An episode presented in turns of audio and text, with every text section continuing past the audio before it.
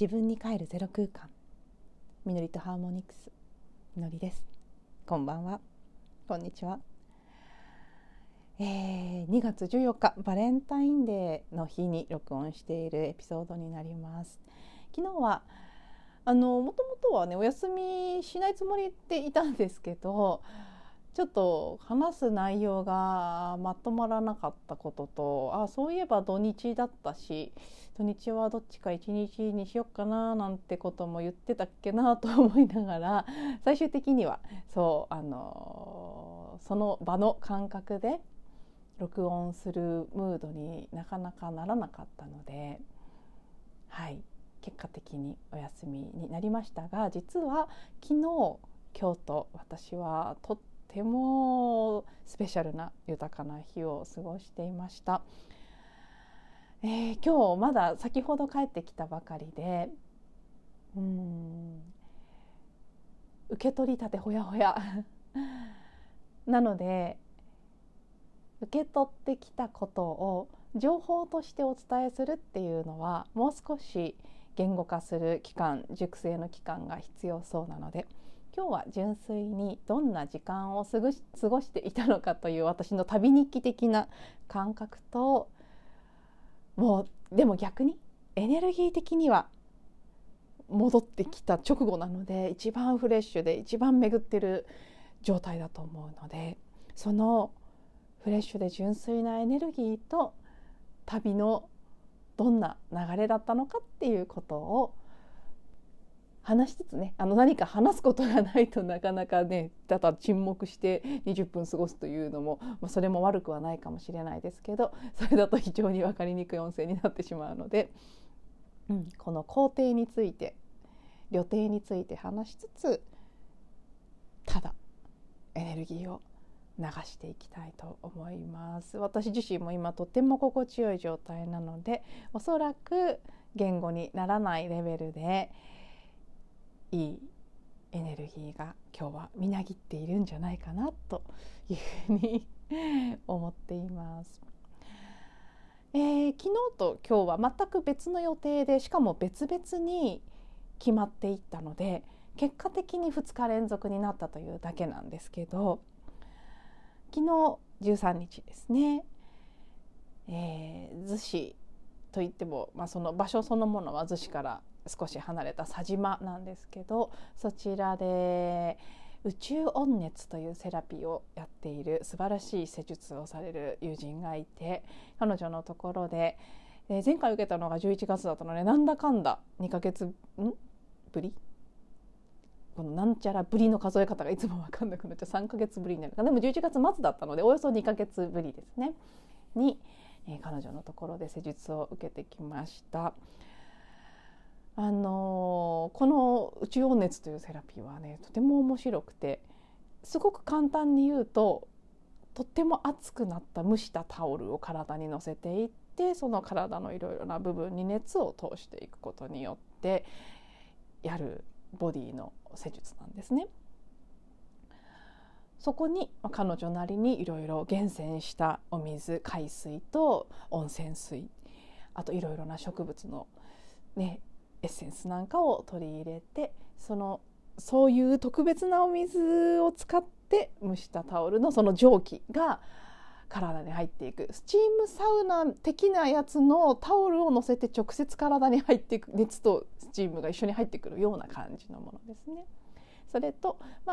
オプションで太陽スチームという沖縄の太陽の恵みをいっぱいに浴びて育ったたくさんの植物たち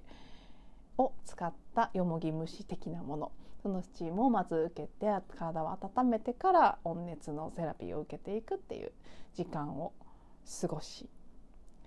でその後、ご飯も作ってくれたので一緒に晩ご飯を食べて、帰ってくるというね、至福のひとときだったんです。そちらの温熱を受ける予定が実は後から決まって、もともと予定が入っていたのが今日14日に三島で人と会う予定があったんです。いつも継続してこちらの番組聞いてくださっている方には以前もお話ししている、昨年の冬至の直前にセッションを受けて、もう喜びというのをとにかく体現して、それ喜びを生きていくっていうことを決めるんだって思う大きなきっかけになったセッション、いつも電話でセッションしてくださってる琵琶湖の方に住んでいる方がいて、その人と三島で会って今回は対面でセッションを受けるという機会、もうなんかその体調不良&精神の心身の浄化でボロボロっていう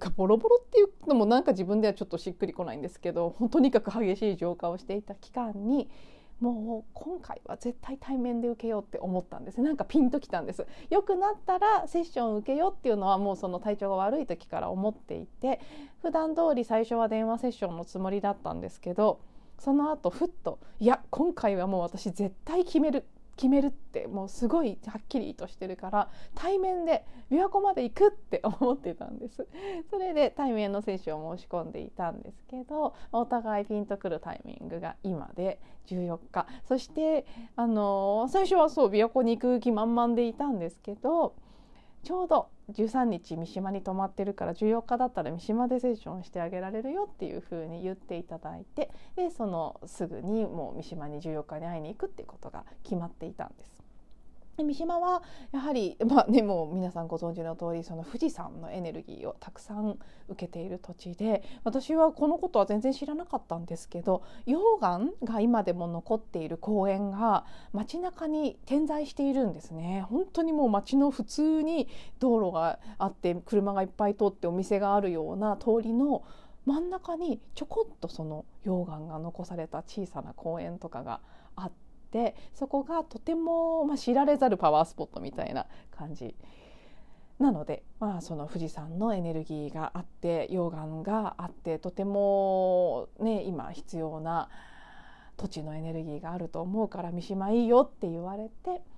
先にその14日の三島でセッションを受けるという予定が決まっていた。そこに13日の佐島での温熱セラピーが後からふっとね、もうその日しか合わないっていうぐらいのタイミングでピタッと入って、であればね、その逗子佐島方面まで行くのであればそのまま全泊して朝早くから会う予定だったので、そこから三島に向かったらちょうどいいなと思って宿を探していたら、もう私のスケジュールにどハマりする19時チェックイン9時チェックアウトでちょっとお得っていう感じの小田原の駅直結のホテル、箱根の旅館と系列みたいで、箱根の方から箱び湯で温泉水を運んでいて、大浴場は温泉がついてるっていうところを見つけて、そこに一泊して、なので逗子佐島から一旦小田原に着地して、小田原で箱根の温泉に入り、そこから今朝三島に移って、三島で朝はまず、ホテルで少しボディをやってもらった上で、そこから整った体の状態で一日街を散策しながら、いろんなエネルギー、土地のエネルギーとつながっていくっていう時間を過ごしていました。でこれはもう本当結果的にっていうことでしかないんですけど、私はもう単純に逗子からの三島だったら三島朝早く行くのもちょっとしんどいし、途中一泊しようかなって思って何気なく宿を調べていたんですね。そしたらいろいろもうなんかね、面白いことがいろいろ起きてどんどん決まっていったんですけど、まずいつも私はじゃらんでホテルの予約をしているので、じゃらんのポイントが結構溜まっていて、それが溜まってたポイントが見たらたまたま11011だったんです。でもうそれがすごく今回の旅の何か私にとって新しい扉を開いていく、新しい始まりになるっていうエネルギー感とすごくシンクロした気がして、11と11とね、真ん中にゼロがあるっていうのがね、なんかこうとてもメッセージがあるような感じがして、わあすごいって。しかもそのうち 9,000 ポイントぐらいが2月末が期限だったんですね。なのでこれはもう使ってしまわねばっていうのもあり、ちょうどもうポイントぴったりぐらいの額で泊まれる宿がその19時チェックイン9時チェックアウトっていう私のスケジュールにどハマりのところで、もうこれは全てお膳立てされているなという感じで、さっとそこを予約してただけなんですけど、日付が近づいてきたら今度はね、13日から14日にかけて雪予報が出ていて、実際に降らなかったみたいですけど、予報では結構東京も積もるという話があったので、もし自宅から朝早く三島に向かうことにしていたら、少なくとも雨はまだ降ってたと思うので移動も大変だったと思うんですね。なんですけど、13日もほとんどもうドア2ドアでね、駅まで車で迎えに来てもらって、で小田原のホテルも駅直結でとかっていう感じで、ほとんど傘いらずでね、13日もかなり雨降ってましたけど、もちろん佐島も三島もどこも東京もね雨の中でしたけど、全然雨に濡れずに過ごし、で小田原から三島に移動する時もね、ずっと屋根がある状態 で三島に着いた時にはもう雨は止んでいて、かなり綺麗に朝富士山が、もう私が着いた直後から富士山が出始めて見えてくる感じだったんです。それでも日中はずっと曇っていたんですけど、夕方三島大社に行って、本当にこうある瞬間エネルギーが切り替わったなって思った時から、どんどん空が晴れてきて、夕日に近づく時間帯はもうなんか空が本当に不思議な雲でいっぱいの、彩雲も少し出たりなんかして、とてもミラクルな感じの景色に変わっていって、で最後三島駅に戻った時に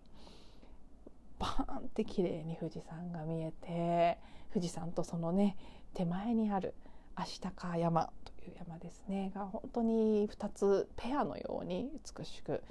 見えていて、ちょうど三島大社で写真を撮っているおじさまに出会って、地元に住んでいらっしゃる方ですね、お話を伺ってたんですね。で富士山の写真もたくさん撮ってて見せてもらったりしてたんですけど、朝が一番よく見えて、10時ぐらいになると曇ってきちゃって見えなくなるんだよなんていう話をしてくださってたので、まさか夕方駅に戻ってそんなに綺麗に見えると思っていなかったので、それもとても祝福な感じで、わーってねすごく興奮しながら写真をいっぱい撮ったりして、最後本当クライマックスにお祝いのような感じで終わったんですが、それ以外のね今お話ししきれてない部分も、言葉にできないレベルの本当に空間に満ちあふれるバイブレーション、高いバイブレーションの空間にある微細なエネルギー、微細なもうその振動レベルでの豊かさっていうのを終始実感しながら、精妙で美しい、もうね全てであり無であるっていう、その空間の深さ、原初の根源のエネルギーですね。そういうもう言葉では伝えきれないような生き生きとした生命エネルギーをすごくたくさん受け取って、途中ね梅が咲いていたり、本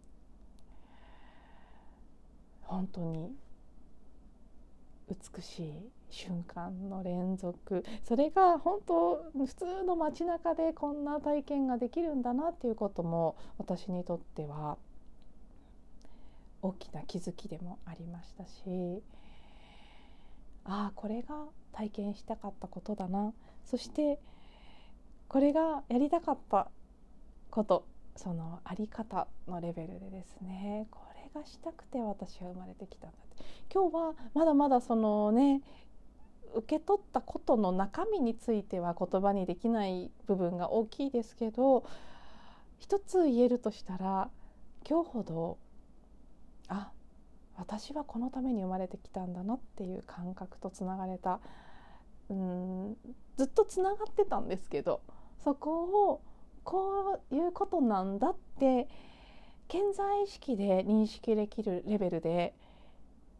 確認できた最初の日っていう感じがします。そういう意味で行く前からもうずっとね、そのポイントの11,011だけじゃなくて、それ以外もちょっとね11と111があまりにも来てたんです、この数日。でもよっぽど始まりな感じなんだろうなって。でね、1そのもの単体は始まりのエネルギーですけど、11ってなると始まりのエネルギーももちろんあります。1が2倍になるっていう感じの意味もありますけど、1と1でゲートが開くっていう感じの意味もあるんですよね。ですごくその始まり感と何か扉が開いていくっていう感覚は行く前からバンバン受け取っていたんですけど、こういうことだったのかと。自分という存在があることの、意味というか、自分が何でやったかが分かったというかね、あ、私っていうのはこういうものなのかって、それはある意味では何者でもないし、でもとても今まで思っていた自分とは違う何か、とても大きな何かでもあるという感覚も同時にありますし、でも言語で固定してしまうのはちょっと違うなとも思うし、もう本当にね、そこら辺はまだまだ言葉では伝えきれない領域になってしまいますが、そんな感じで自分がよりくっきりと感じられ、ああこういうものだったんだっていうことですね。そして、いろんな豊かな目には見えない領域のものを感じ、受け取り、満たされる、そんな時間を過ごしてきました。はい。なのでとてもね、今日は旅日記的なものとすごく抽象的な感覚で今の終わってすぐのものをそのまま出したという感じで、分かりにくい部分もあったかもしれませんが、おいおい一つ一つの今回の旅での気づきについてももう少し具体的な言葉になったタイミングでお伝えしていきたいなと思います。では最後まで聞いていただいてありがとうございます。また次のエピソードでお会いしましょう。